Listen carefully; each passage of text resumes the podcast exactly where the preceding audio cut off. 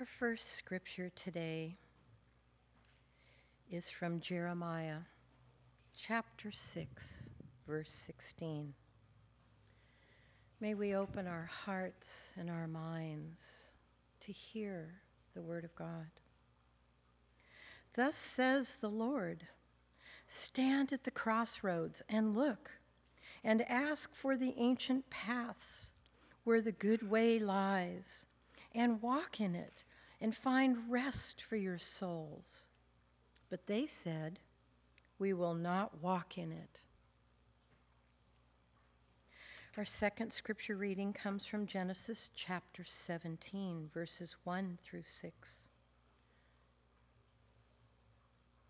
When Abraham was 99 years old, the Lord appeared to Abram and said to him, I am God Almighty.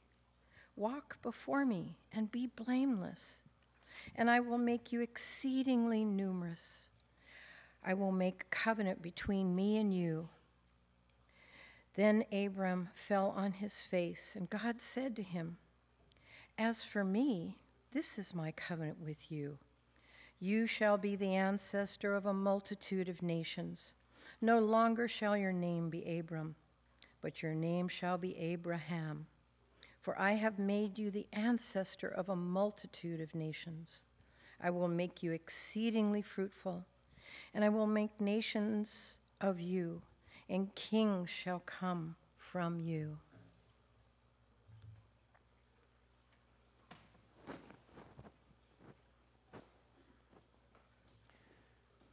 The passage goes on to read that Abram's wife, Sarai, will no longer be called Sarai, which means my princess, but Sarah, which means our princess. Judy, and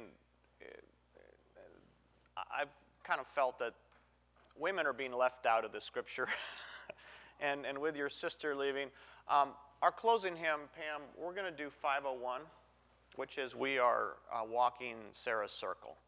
It's to the tune, we are walking climbing Jacob's ladder, but the hymn is, we are walking Sarah's circle. So it fits with the labyrinth, and for your sister, for Sarai. Mary LaRusso said something interesting, and it was perfectly appropriate for children. There will come a time in your life when you decide where you're going to walk, right? You're an adult, well, kind of. But you're of the age where you get to go where you want to go, and parents no longer say you've got to do this. Although if you've been a parent, you know that just because you say you got to walk somewhere doesn't mean it's going to happen. But we get to a point of accountability, and we get to walk where we're going to walk, and that's the great thing. We get to follow. But today's scripture shows that there's another possibility. Stand at the crossroads, God says to Jeremiah. Stand at the crossroads and ask for the ancient paths and walk it, and you will find rest and blessing for your soul. There, if you walk the ancient paths, you'll find blessing. You'll find rest. And the people said, we're not walking it, which is their right. And so what happens to the people? They end up in exile. So we are absolutely free to say to God, not doing it, not going to walk it. Why would we want rest for our souls? We so enjoy the hectic parts of life. We like it when we spin out of control. I have a friend who, when the checkers say, have a nice day, she always says, thanks, but I've made other plans.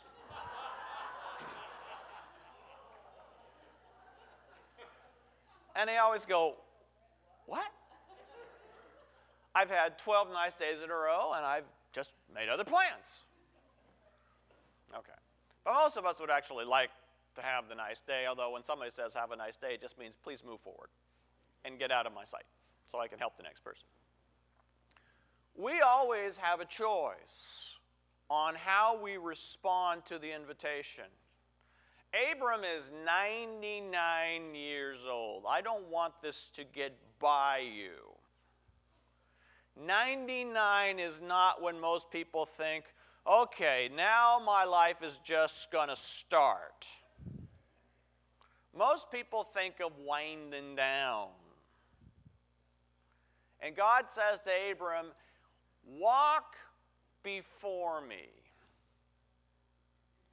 Walk before me. And I will make of you a great nation. And you can just see Abram looking at his watch and saying, you know, you're a little late. Doesn't it seem like, you know, you're a little late, God. 30 years ago, this would have been all right. I was only 69, well, 34 years ago, because 65, according to our scholar with the violin, is when, you know, life really begins. So, but Abram says, yeah, I'll do it. And he becomes the father of nations. Now, the great thing about Sarah is when the angel actually comes and tells Abram, your wife Sarah will bear a child. She's in her 90s. Remember what she does?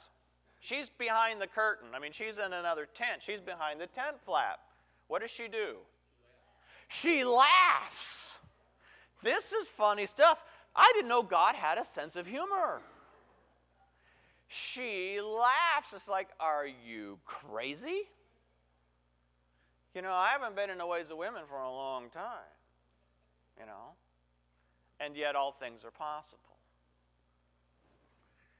The Hebrew people are told, stand at the crossroads. And we all know when we're at the crossroads.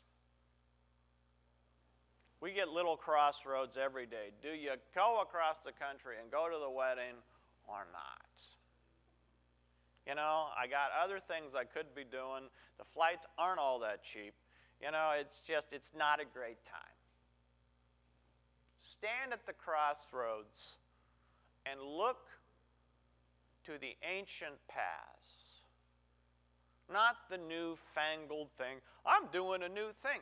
I loved it during high school. People were like, I'm doing my thing.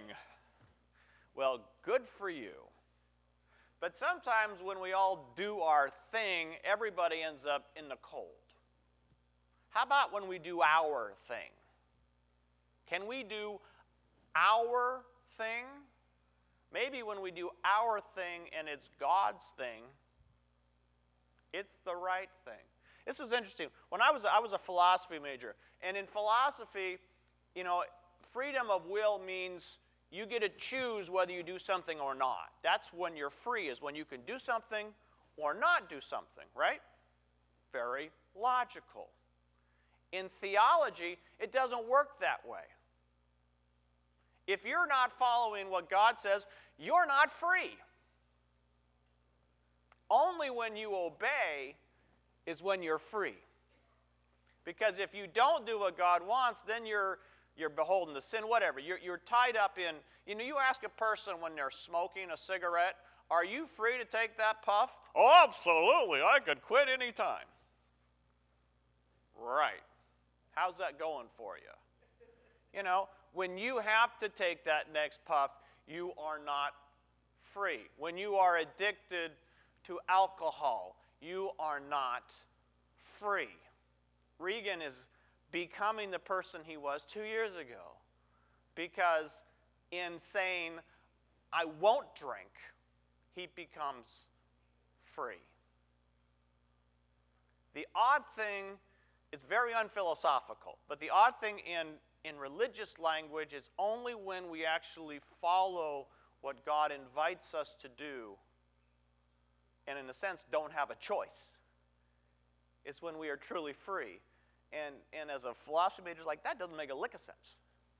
But in terms of my own life, it's like, yeah, it does. And, you know, the great thing is in the Hasidim, consistency is, well, who was it? Emerson said, A foolish consistency is a hobgoblin of small minds. And, you know, sometimes it's like, well, that's an inconsistent position. It's like, so? Sometimes we need to just walk the ancient paths. We need to do something that's not logical. I mean, visiting James, you can't get more illogical than that. And yet it's the right thing to do, you know. It's the right thing to do. Going, returning to family is following the ancient path. Celebrating the birth of new life is walking the ancient path. Getting ready to send someone to the next life is walking the ancient path. Honoring those paths. Doing our thing together, collectively, is walking the ancient paths. And on the one hand, we feel like, well, we don't have a choice, but yet that's where we find rest for our souls. So you can do your own thing and avoid the rest of your soul, and good for you. Or you can do what God calls us to do, walking that ancient way. And we can be like Abram and Sarai and become Abraham and Sarah. The choice is ours. We can do either one. We have two builds in the next 2 months. One is next Saturday, and the other is April, 22nd or something like that? 21st, right around Earth Day. We are doing this as a congregation because we have said we want to partner with Transition Laguna. We believe the people in Transition Laguna represent the values that we have, that if they actually make it into our services of worship, they will find rest for them, their souls. They will find an ancient path. I invite you to show up on those days. Put your hands in the dirt. Shake their hands before you put your hands in the dirt. But there's potlucks, break bread. Make a connection with your neighbors. I invite you after the service to walk the labyrinth. The labyrinth is truly an ancient path. And as you walk from the outside to the center of the labyrinth, you strip away all of the stuff that gets in the way, and by walking, it takes about 15 minutes if you walk slowly to make it to the center of the labyrinth. It's a long time of, it seems like you're not going anywhere. Literally, it's like, wasn't I just here? You know, and in your life, man, sometimes it's like, wasn't I just here? Sometimes I feel like I'm not going anywhere. And you just have to keep putting one foot in front of the other and staying on that path, and then you find the center. And when you find the center and you're able to reflect and you're able to say a prayer, you're able to meditate, whatever you choose to do in the center, eventually you have to leave. Otherwise, no one else can get there. That's bad for everyone else. And you think, well, now I have to leave.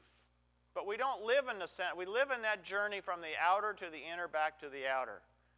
That's the journey we always are constantly walking.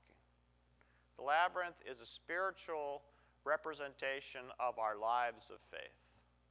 I invite you, with the strongest invitation I can, to go across to Bridge Hall, which is that building right over there, immediately following service, and walking the labyrinth, an ancient path. When we walk together, when we choose to follow God, we find rest for our souls. And in a hectic world like ours, that's good news. Amen.